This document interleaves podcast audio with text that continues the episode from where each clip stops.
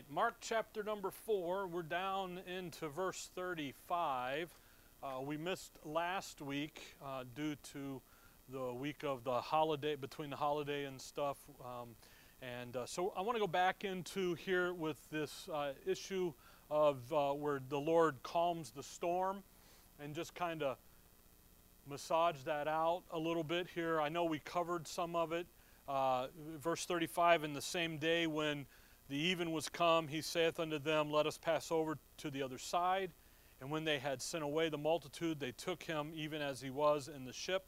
And there were also with him other little ships. Uh, this account of uh, the calming of the sea, of the storm, is found in Matthew, Mark, and Luke. It's one of the few accounts of, of activity that's in all three of the Gospels. The fourth Gospel, John, doesn't carry a lot of this because, again, John's goal is not the painting of the portrait here.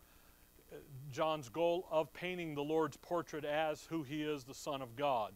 Matthew groups things together, doesn't follow a chronological order. Mark follows the chronological order. Matthew, going to pick him as the king, Israel's king. So Matthew the Gospel of Matthew is building a case, a court case, uh, a litigation to prove that he is the Messiah. Mark, going to paint that servant picture of him being the servant, says, here's the work schedule. Here's what we're doing. We're doing, if you've ever worked in a service type industry or anything where service is the issue, we're going to do A and then B and then C, then D, and guess what? We're going to start over again. A, B. So in Mark, you have more chronological order of the events in the life of Christ. And uh, Luke presents the Lord as a man, and he too is more chronological than you know where Matthew is a grouping. And really, if you take Matthew and Luke and pull out all of the discourse where the Lord's talking, it, those two books are literally, and John, are literally smaller than Mark because Mark doesn't carry a lot of the conversation, it's action. Immediately is a, is a key word, and is a key word, and off we go. So here in Mark 4, we've been looking at the parable issue. We've seen the mustard seed, we've seen the sower, we've seen the issues of those, that sower uh, being uh, defined for us. We have the two groups in Israel. The mustard seed comes along and says there's going to be great growth as he looks beyond Calvary at their Acts ministry. Uh, I was reading today back in Exodus where they lose 3,000 in one day. And in Acts 2, they're at, their 3,000 is the number added to the little flock. So what they lost is added back. When the confounding of the languages in Genesis 11 is corrected in Acts 2 with the gift of the Holy Spirit and the speaking, the ability to speak in tongues. 5,000 will be there. 120 is the number of the priesthood. And, and yet there's 120 in the upper room. So you've got all of this similarity. And the mustard seed comes along and says, okay, look, there's, you're going to have great growth. And that, gets to that 30, 60, and 100. And we've looked at that. Now we have this issue of the storm that's going to come. And the storm here is going to illustrate the carrying on of the ministry into the future. They're going to have to carry on with his, in his absence, and they also are going to have to deal with the opposition that's going to come then. And that's really what we're going to lead into chapter 5, come out of 4 and into 5 here, and that's because of he knows he's leaving. They don't know this yet. He's getting them prepared. So in, in verse 35, and the same day when the even was come, he saith unto them, Let us pass over unto the other side. What does he tell them? We're going to the other side. Now, the other side, 5 1, and they came over unto the other side of the sea into the country of the Gadarenes. So they're going to go, that's where they're headed. And when we get in here, in the, we're going to kind of introduce chapter 5, hopefully, here in a little bit. But next week, we'll get into the details of it. He is invading a region in Israel that has been a long held strategic stronghold by the adversary, by the sons of Belial. And it's been this way since the very early days of Israel in the land. When they came out and they're going to go into the land, so we're back into the day of the judges. We're back, we're back in the old time, old history of Israel. They're ready to go in, and they send the 12 spies in, and two say yes, and 10 say no. So they got to wait it out, and now they're going in. The, the issue here is there's, there's been a stronghold in that land. Joshua goes in, and he says, Our, My generation has done the job. We've done our part. Well, the next generation dropped the ball. They didn't do their part. And that stronghold began to take in, and it's in the land of the Gadarenes. If you'll, and again, that's what's happening in. He's going to deliver when we get over there. He's going to deliver the maniac. If you look down in five, if you look there at chapter five, if you look at verse six, but when he saw Jesus afar off, he, he ran and worshipped him and cried with a loud voice and said, What have I to do with thee, Jesus, thou Son of the Most High God? And that's the issue, that title, the Son of the Most High God. And, and again, Genesis 14, the Most High God defines that as possessor of heaven and earth. So, verse 10, and he besought him much way that he would not send them away out of the country. He's going to go in, he's going to deal with the maniac. Uh, well, he's called a maniac, he's not really a maniac. He, he's, I'm, i got this microphone. I was listening to a mark and I noticed how low the volume was. So I've got a new mic ordered that sits up here on my head. I broke down and said, let's get a new one, let's get the right one. And then, so as soon as it gets here, but meanwhile, this thing pokes and prods and then I grow a beard and it gets in the way and you know just might as well forget it you know now you know why I'm frustrated Paul when you come in it's like been a day okay anyway verse 10 so again the issue here is they're going to the other side they're going into the land of the Gadarenes the stronghold of the adversary and he's literally invading the territory so we see him go in he's going to go into this country. He's uh, taking, he's going to take Israel and he's and going to liberate Israel. But first, we have this storm. And the storm here is really painting the picture of what we're going to look in chapter 5 and 6 and following. Because the storm here is he's going to, he's delivering the, the, the disciples and then he's going to go over and he's going to deliver the nation, chapter 5 here, from the captivity of the adversary. And so there's two things here that's going to happen in this teaching. And one, it's the Most High. He's possessor of heaven and earth. He's doing that. But then he's also over here going to say, hey, little flock, this is now going to be your job when I leave. So look at 435. Let's get down there. 435. And the same day, when the even was come, he saith unto them, Let us pass over unto the other side. So let's go to the other side, guys. And we, we've got something to do over there. So he, we're going to go over there and we're going to take care of the satanic policy of evil. We're going to throw it out of the land of Israel. We're going to get that back. So we're going to attack the stronghold, the headquarters, if you will, of the adversary. And we're going to get it back. So at the very moment here. He knows we're going over there. Now he's telling them something here. We're going what? We're going over there. That's where we're going. Verse 36 And when they had sent away the multitude, they took him even as he was in the ship, and there were also with him other little ships. He's had a long day. He's been going. He's tired. As the Son of God, uh, Isaiah says God doesn't get weary. John says he's weary.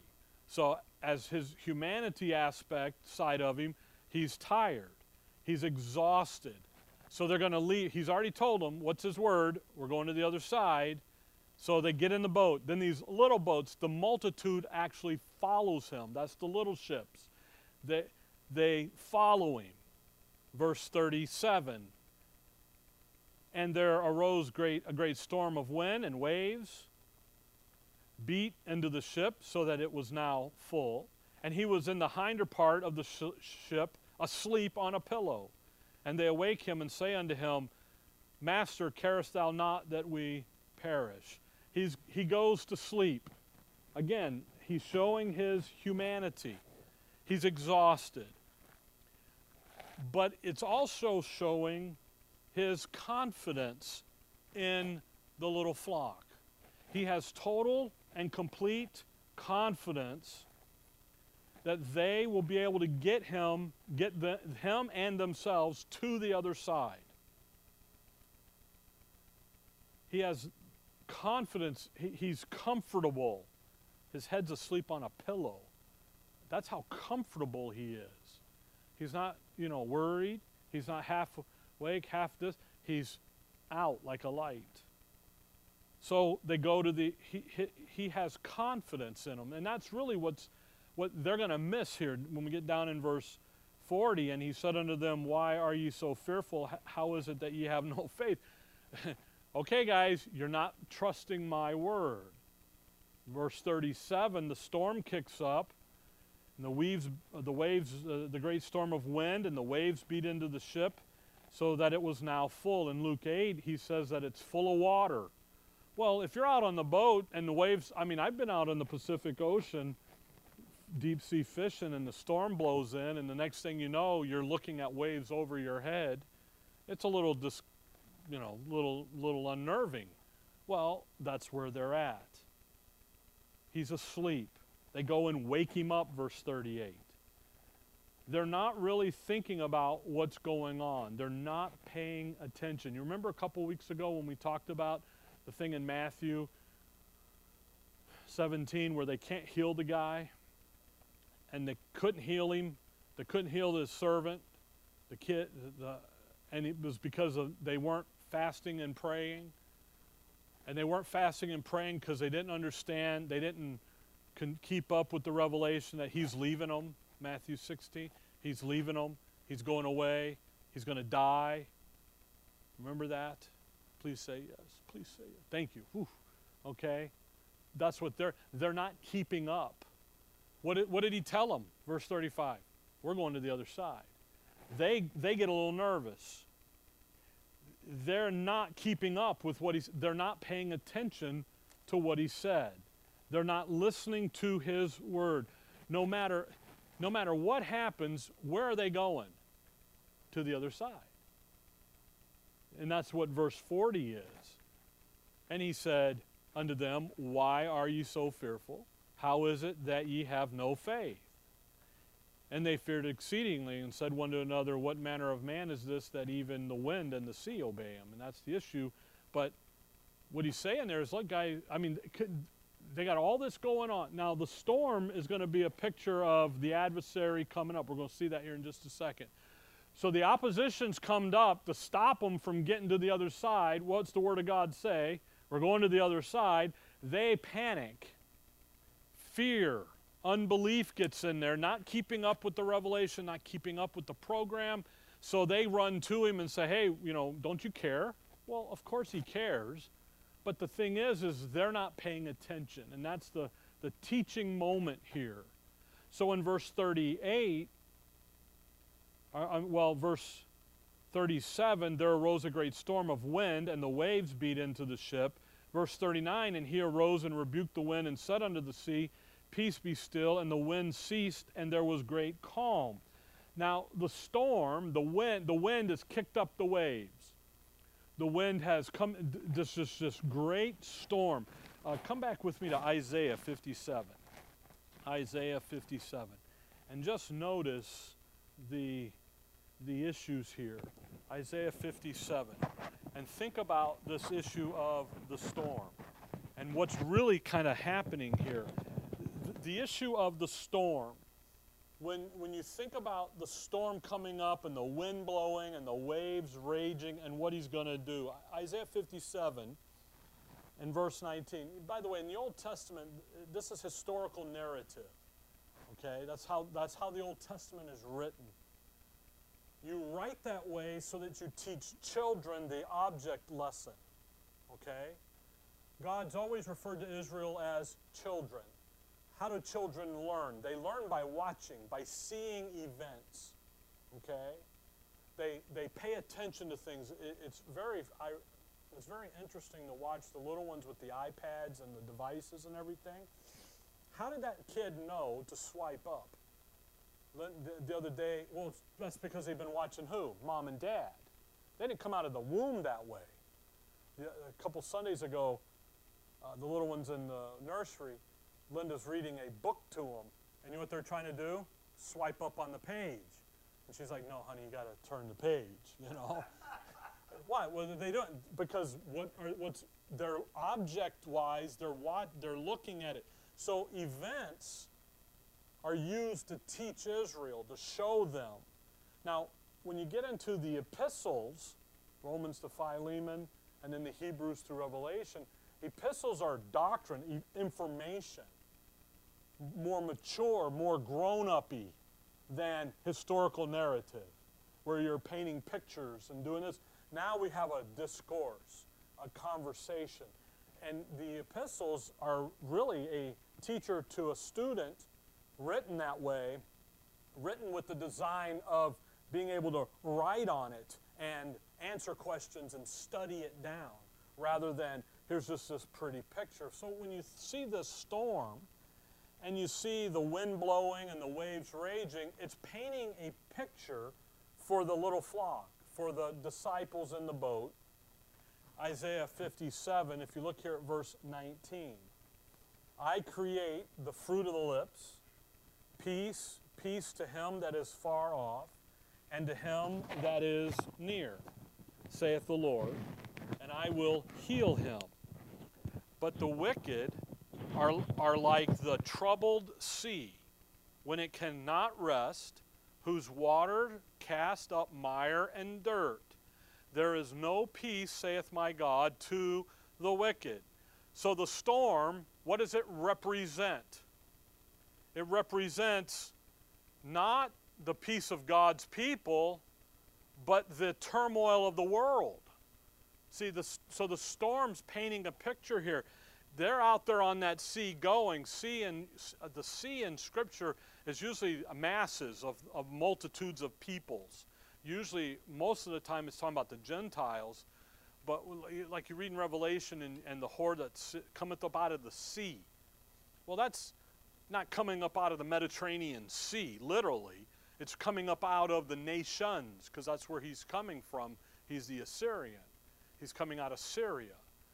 So the storm here, there's no peace. The, but the wicked are like the troubled sea. So when you see that sea out there, Israel, what should register in your mind? Trouble, not peace, but rather trouble. The troubling of the world. Come over with me to Job. Where I was reading Job. That's how I thought about Job's wife and the adversary leaving her alone. Job 1. So when it comes, here's where this trouble comes from. I was also studying Psalms 2 for the Roman study. And Psalms 2, why do the heathen rage? So there's a, there's a thought here to paint a picture so that when Israel sees that, they can go, aha, that's what we're talking about. Okay? Job 1, look at verse 18. While he was yet speaking, there came also another and said, Thy sons and thy daughters were eating and drinking wine in their eldest brother's house. And behold, there came a, notice, great wind from the wilderness, and smote the four corners of the house, and it fell upon the young men, and they are dead. And I only am escaped alone to tell thee. Now, notice something. What's the deal with Job? God says to Satan, Have you considered my man Job? You can do anything to him but kill him. You can't kill him. So, what does Satan do? Satan brings a great wind and destroys his family here, kills them. So, one of the ways that Satan attacks is what does he use? A great wind, a storm. So, when you see the storm, Mark, Matthew, Mark, and Luke, what are you seeing? You're seeing the adversary attacking. You're seeing him oppose what God's doing. What's God doing? Get to the other side, remove the strong man the, the, out of the picture, remove the satanic adversarial captivity clutch that he has on Israel. Remove that. Come over to chapter 41 of Job. Job 41. So the, the pictures that are being painted here is, is really what is, is really key, especially in Mark, because of where they're going in chapter 5. Job 41, we have verse 1 here about Leviathan. Cast out, draw out Leviathan with a hook, or his tongue with a cord, which thou lettest down. Again, Leviathan, uh, Isaiah 27, that's that crooked serpent, the devil. He's a sea monster. Verse 31, 41 31. He made the deep to boil like a pot. He maketh the sea like a pot of ointment. He maketh a path to shine after him. One would think the deep to be hoary. Do you see that thing about deep to boil in the pot? That's the sea. That's a storm. It's troubled. It's not, it's not just sitting there. So when we come back to Mark, go back there to Mark 4, that's in actually and really in Mark 5, if you think about Mark 5, here's this man, he's, he's inhabited by the, this unclean spirits. One's going to do the speaking for them all. That's why he's called Legion. And what do they ask, what does the man what does Legion ask him to do? He says, "Don't throw us out of the land. Put us in the swine." We'll see why he says swine here in a minute. And then Mark 5 verse 13, where did the swine go? They ran off into the sea. Mark 5:13 and forthwith Jesus gave them leave and the unclean spirits went out and entered into the swine and the herd ran violently down a steep uh, down a steep place into the sea. And there were about 2,000, and they were choked in the sea. Luke 8 calls it the deep. There's a great affinity. And when we get into Matthew, Mark 5, we'll spend some time looking. The adversary, his hordes, the unclean spirits, they, they have an affinity with water and the deep and the sea. So the storm here, Mark 4, the storm is representing the satanic attack. By the way, Revelation 12, the adversary loses the war in heaven. He's cast to the, to the earth. He goes after Israel and he opens his mouth and a great what? Flood goes out. Water goes out to get Israel. So he, there's a strange thing in Scripture about Satan and his buddies, how they have this weird obsession with water and, and, and with fire. They're just drawn to it and they're fascinated by it. And actually, if you've ever sat around a campfire, man's the same way. You drawn to that fire, going, woo, you know, and there you go. So, Mark 4, the storm here, the disciples, the Lord, where are they going? We're going to the other side. We've got things to do over there. Satan knows that. He knows they're coming. He knows why they're coming. So what does he do? He opposes them. He raises up this storm. He opposes this little group of people who are coming over, and they're going to take back the land from his possession. And that's what's happening here in, in the storm. Verse 38 He was asleep in the hinder part of the ship, sleep on a pillow, and they awake him and say unto him, Master, carest thou not that we perish? Mark 4:38. Again, that's unbelief talking. He, they know he cares whether they live or die. He's already vested that in them. So that's unbelief talk. That's in the heat of the moment. And he arose and rebuked the wind and said unto the sea, Peace, be still. And the wind ceased, and there was a great calm. So he rebukes the wind. He says, by the way, notice he rebukes the wind. He doesn't rebuke the adversary. He doesn't rebuke the evil spirit. He's rebuking nature now. And what we're going to see here is he's, he's, beginning, he's beginning to to take care of nature, get nature who's being used by the adversary to oppose what they're doing. He's going to come along now and he's going to liberate nature. Peace, be still. And in Israel's program, the physical elements, come back over with me to Psalms 89. The physical is being is often used to accomplish a spiritual end. And what's happening here is nature is being used to stop what God's do, doing, to oppose it. Psalms 89. So he rebukes the wind. So what does the wind do? Stops. What does the water do? It flattens out like a sea of glass. I got a friend on Facebook. He's up in Nova Scotia, that area of the continent. He's in Nova Scotia, that's Canada. Yeah, I, I, I was right there's Maine and all that good stuff. And he was showing me a picture. He's got a pontoon boat, so I'm highly jealous. And he was showing me a, a ride that they were on, him and his family, and the water was just, you could literally walk on it. It was just beautifully calm. That's what happened here. Peace. It's just like glass. Now, that's power. He spoke the word. Now, they're not believing his word, but yet he spoke it and what did nature do? Nature responded. He's taken nature out of the control of the adversary. So he's completely repossessed nature. Look at Psalms 89. Psalms 89 is a psalm all about the Davidic covenant. Verse 1 I will sing of the mercies of the Lord forever. With my mouth will I make known thy faithfulness to all generations. For I have said, Mercy shall be built upon uh, shall be built up forever. Thy faithfulness shall thou establish in the very heavens. I have made a covenant with my chosen. I have sworn unto David my servant.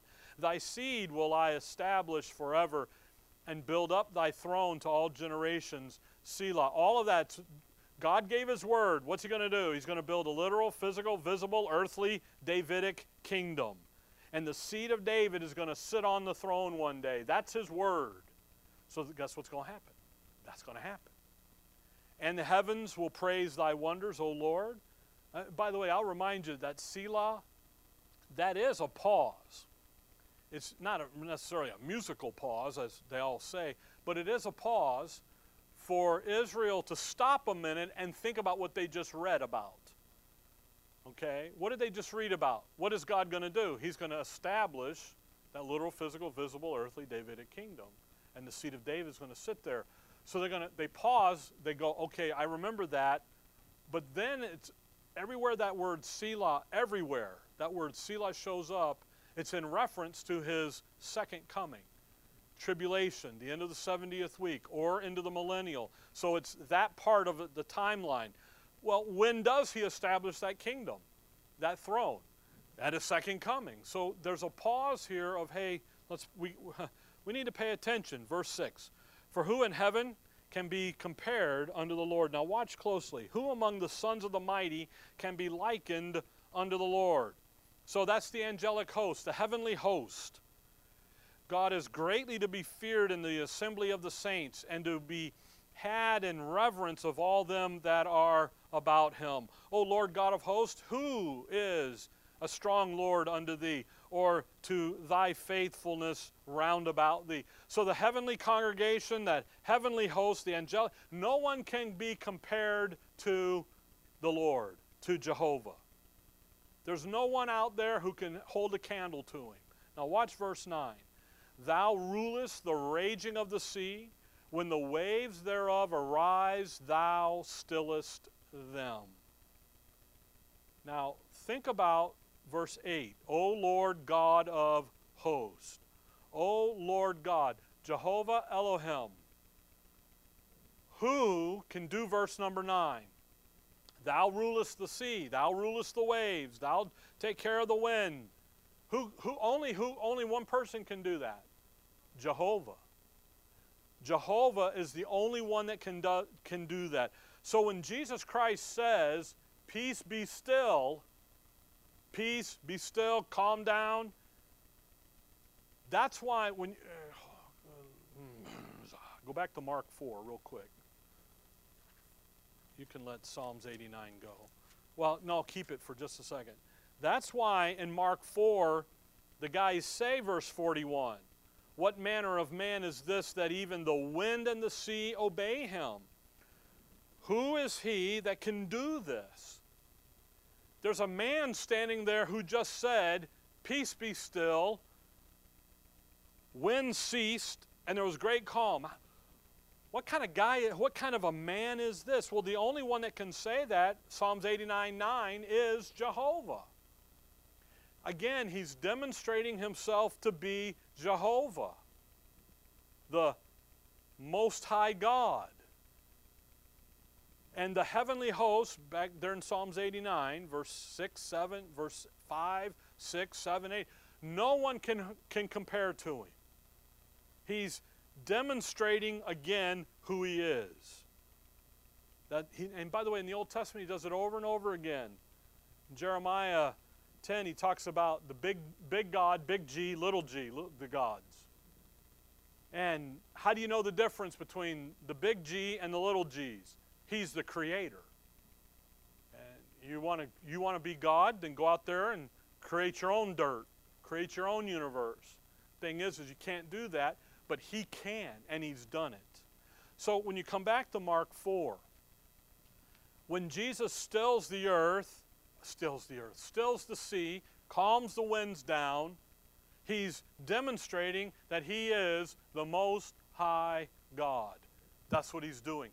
Again, he, here's the Lord using his deity attributes to demonstrate who he is. Now, he's also human, so he's got some other things, you know, not my will, but thy will be done, and so forth, and putting himself, in the Philippians 2, we, when we looked at that a couple weeks ago, what's he doing? He's demonstrating his power over nature. Now, going across the water, chapter 5, he's going to demonstrate his power to deal with liberating Israel, the land of Israel, from the clutches of the adversary.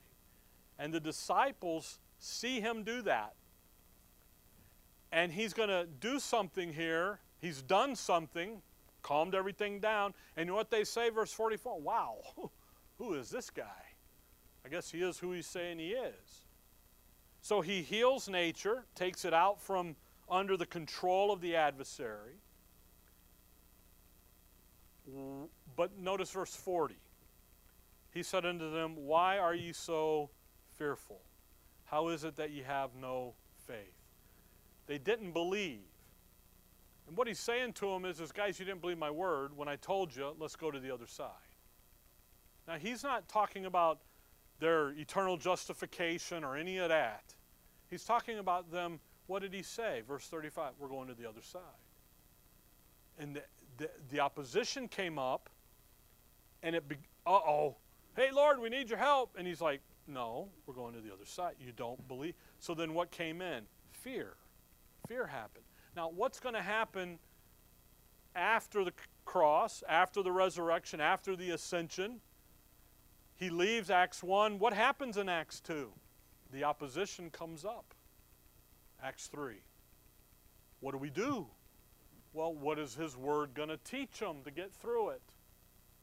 And they have to rely on that. So 5 1.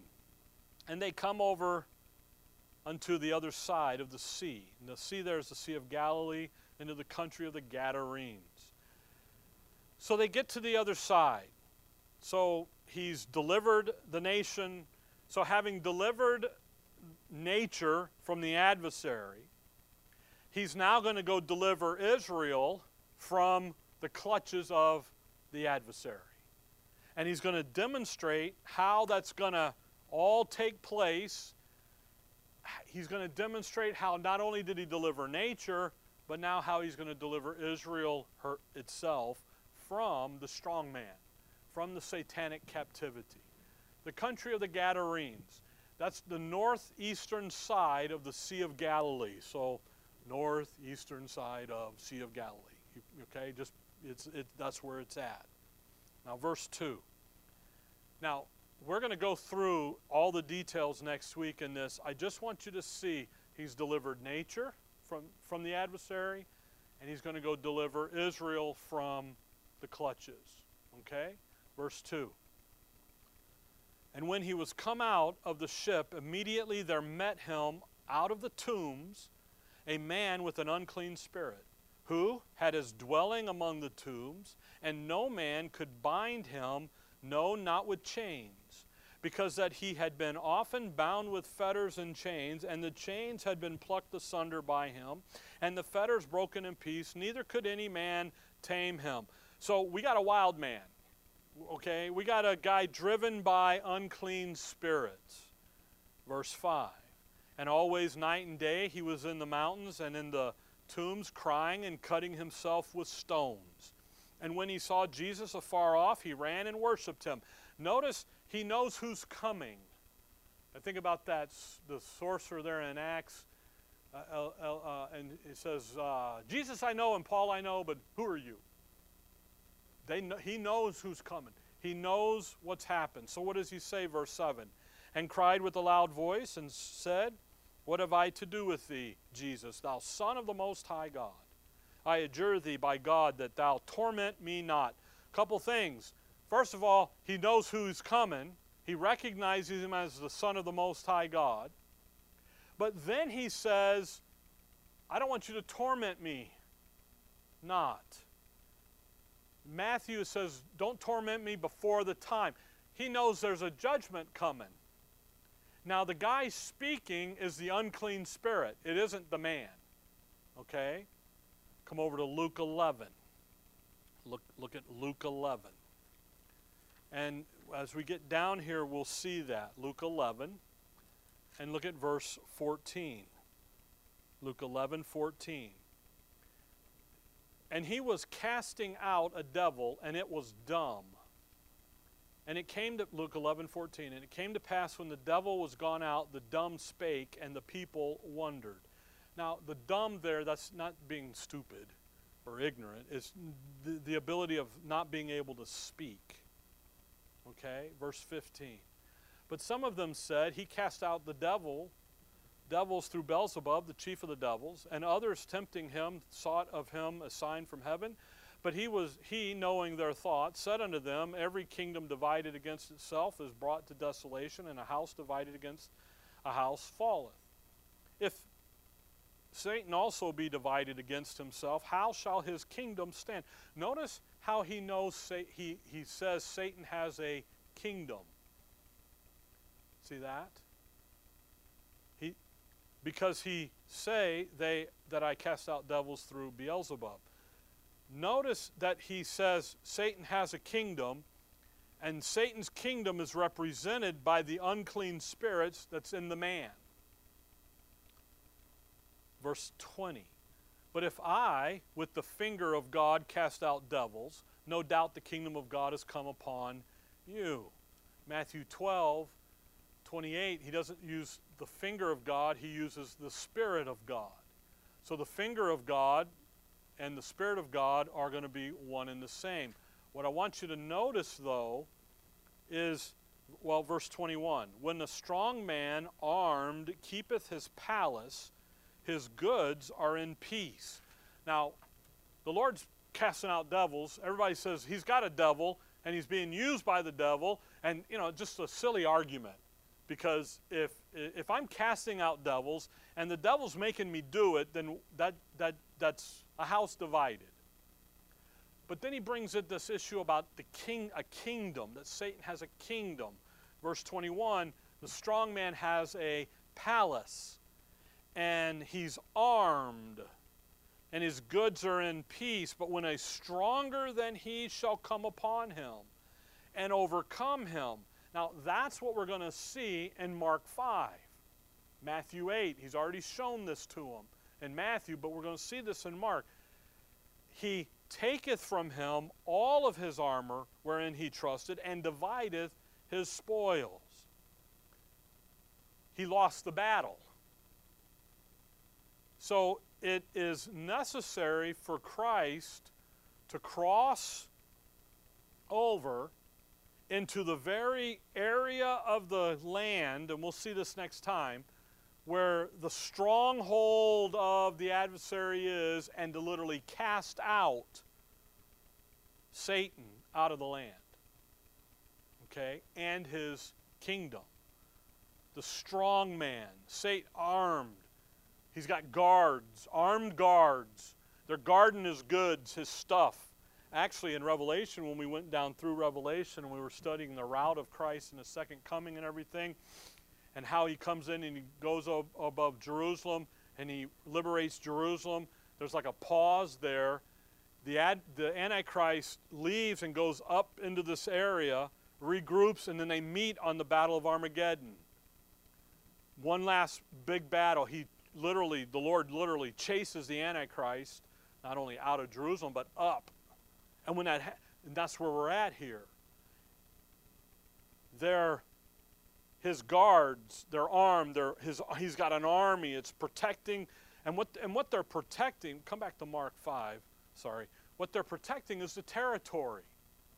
They're protecting the stronghold. They're, they're trying to keep it under the satanic control. Now, Christ is going to be stronger, and he's come to do what? Throw, the, throw them out. So that's what he's going to do here. And he's going to cast out the unclean spirit. Now, in Mark 5, you got the man here, and what does he have? He's got, well, verse, where did I lose? Verse 8. For he said unto him, Come out of the man, thou unclean spirit. And he asked him, What is thy name? And he answered, saying, My name is Legion, for we are many. Well, now, Legion in the handbooks, they say that number is 6,000. Okay?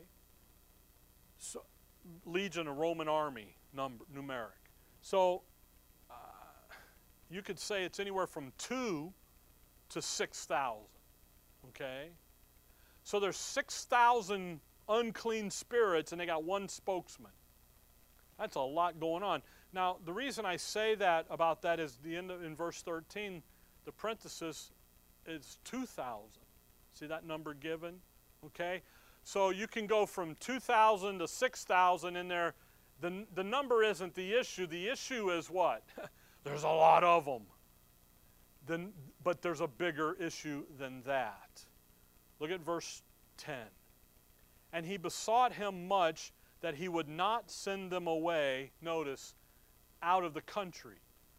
You see, the unclean spirit isn't worried about getting cast out. He doesn't want to be cast out of the land. Why? Their job's to hold it. It's the control, that's the territory under Satan's control. And the unclean spirits have been out there inhabiting the Jews, and the number of the Jews for them to possess. Now, why would they possess the Jews? Because the Jews do what? They possess the land. Follow that? The Jews own the land. So then, if I'm going to occupy and take over the land, then where am I going? I'm going into the Jews. Here you got a guy that's got anywhere from 2,000 to 6,000 in him. You know what's happened? The unclean spirits have outnumbered the Jews. There's no more Jews to inhabit. So we're taking resident in one guy, and he's a maniac. so they, he's not really a maniac, but that's what they call him. Remember Daniel 9, 24? 70 weeks are determined upon thy people Isaiah 62, he talks about Beulah land and going in and getting the land clean and then remarrying you to the land. He can't put a dirty people in a clean land. He's got to clean the people up. Why? Because the people are inhabited with who? Unclean spirits. That's what's happening here. God has taken the land, cleaned it up. Now he's going to clean up the people. And that's what we're seeing in the picture here of him going in and dealing with this guy. Is he's going to take and he's going to clean up Israel. Now, what Satan wants to do is keep Israel dirty, keep her corrupted, so then God can't use her to go and accomplish the establishment of his kingdom. The people are bad, can't do it, so we're not going to do it. So the unclean spirit, you know what he says? Don't throw me out of the land. Put me in the swine over there. Put me over there into something else. Don't throw me out of the land. He doesn't say, don't throw me out of the man. verse 11, 511. Now there was, there was there nigh unto the mountains a great herd of swine feeding, and all the devils besought him, saying, See, all the devils? Send us into the swine that we may enter into them.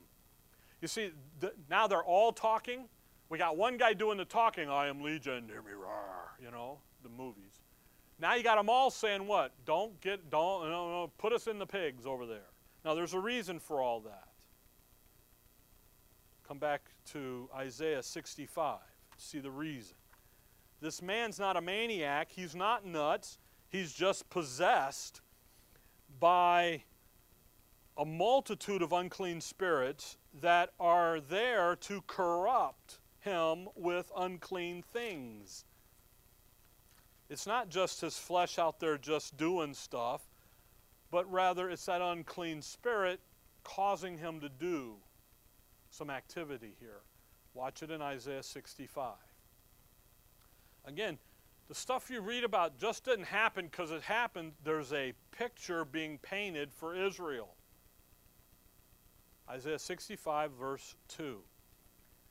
I have spread out my hands all the day unto a rebellious people, which walk in a way that was not good after their own thoughts. All right? They've rebelled against God's word. They've rebelled against God's way of doing things. They're doing it my way. Okay? Verse 3 A people that provoketh me to anger continually to my face. Now, watch, that sacrifice in gardens and burneth incense upon altars of brick. If they're sacrificing and they're doing incense, this isn't out fulfilling the lusts of the flesh. What, what is it? It's religion. See? He's not out talking about running down and getting a beer or whatever down here at the local, you know, as Dad called them, the upholst- upholstered sewers. It's not talking about that at all. I had dinner at Chili's tonight, sitting there, and they put me in the bar because there's only me, and which is fine because I can watch some of the ball game or the ESPN. It's muted, so it's even better. I can just read the ticker, you know. And they're they're sitting at the bar and they're just a yakking about everything. I was like, geez, would you be quiet, you know? And, but what? That's he's not talking about that. What's he talking about? He's talking about religion. What are they doing? They're sacrificing in gardens and burneth incense upon altars of brick. By the way, they're not supposed to be in the gardens doing that. We're talking about a, spiritual corruption. Verse 4 which remain among the what? And lodged in the mountains. Where did this guy come out in Mark 5? He came out of the what? The tombs, the graves.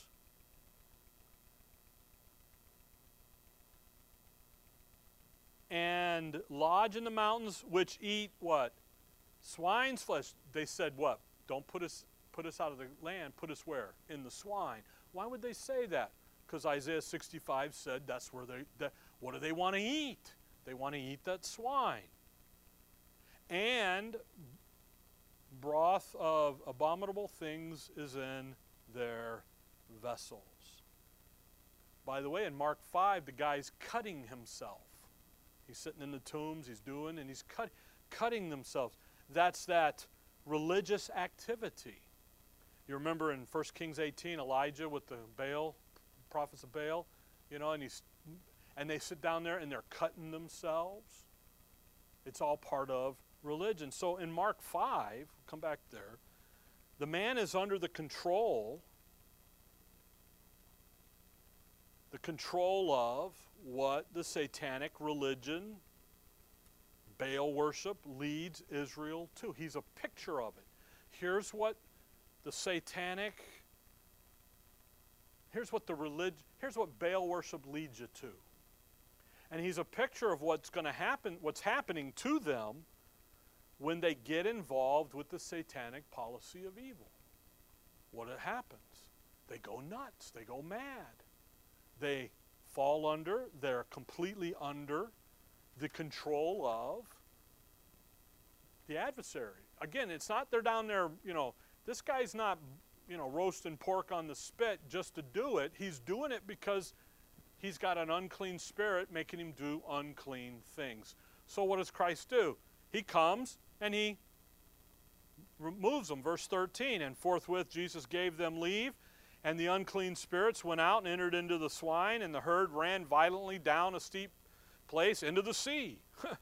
and there were about 2,000 and were choked in the sea. And they, and they that fed the swine fled and told it in the city and in the country, and they went out to see what it was that was done. What, well, what just happened? A great picture here of the Lord coming, not just to take some poor man and clean him up, but rather he's come right into the stronghold of the adversary, and he's taking away the Jews, the Israel, who's under the control of the unclean spirit, who's being held in captivity, and he's setting them free.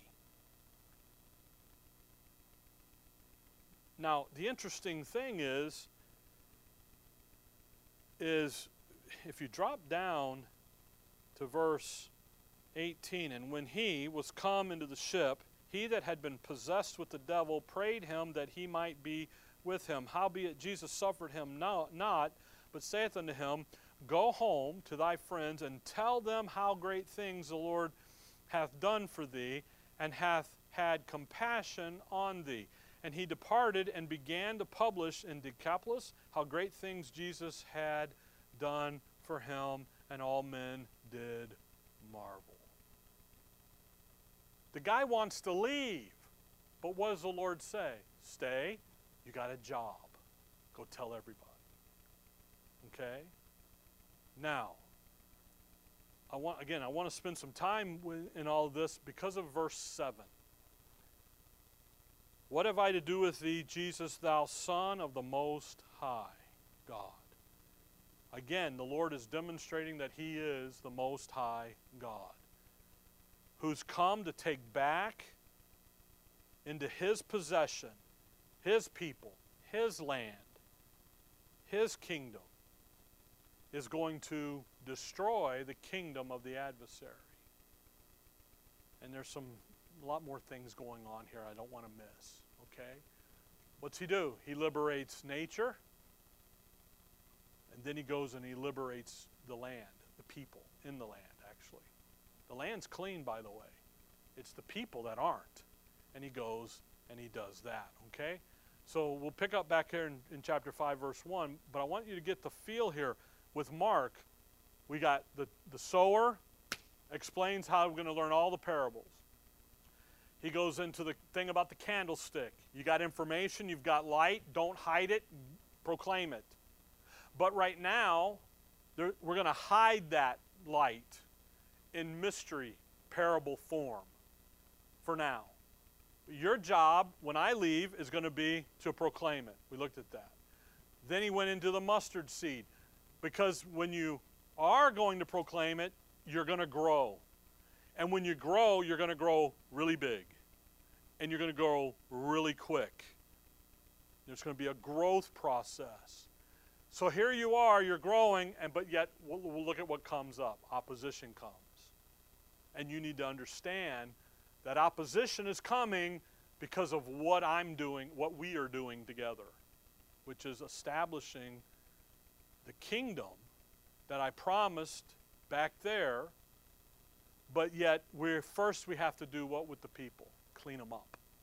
And the adversary isn't just going to bend over and say, "Welcome to him." He's going to resist.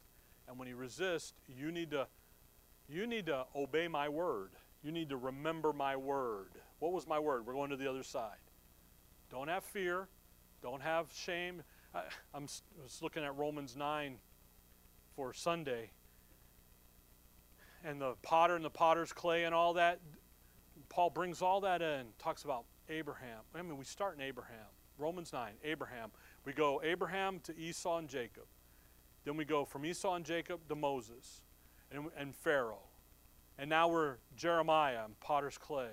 So we literally start at the Abrahamic covenant, introduce the Mosaic covenant, and end over here with the, with, uh, the new covenant.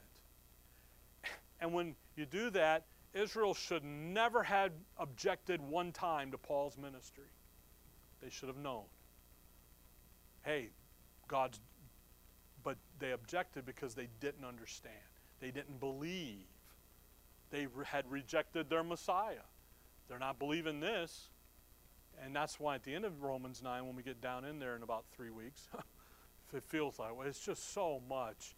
And, you know, it's that he says, hey, the problem isn't God, the problem is you and unbelief. And that's really it is. That's what's happening here. Again, not unbelief to lose their soul salvation, but unbelief in the moment and being terrified by the circumstances. Okay? Again, we'll pick up in Mark 5. We'll go run some things here more next time. But just don't read read Matthew 8, read Luke 8, this the story here of the the maniac of Gadara, as they call him, and you begin to really see some of the details. Okay? All right. Dear Heavenly Father, we thank you for the evening. We thank you for your word, for the, the ability to study it, and to fall in love with it, and to relish in it, and to rejoice in it. In your name we pray. Amen.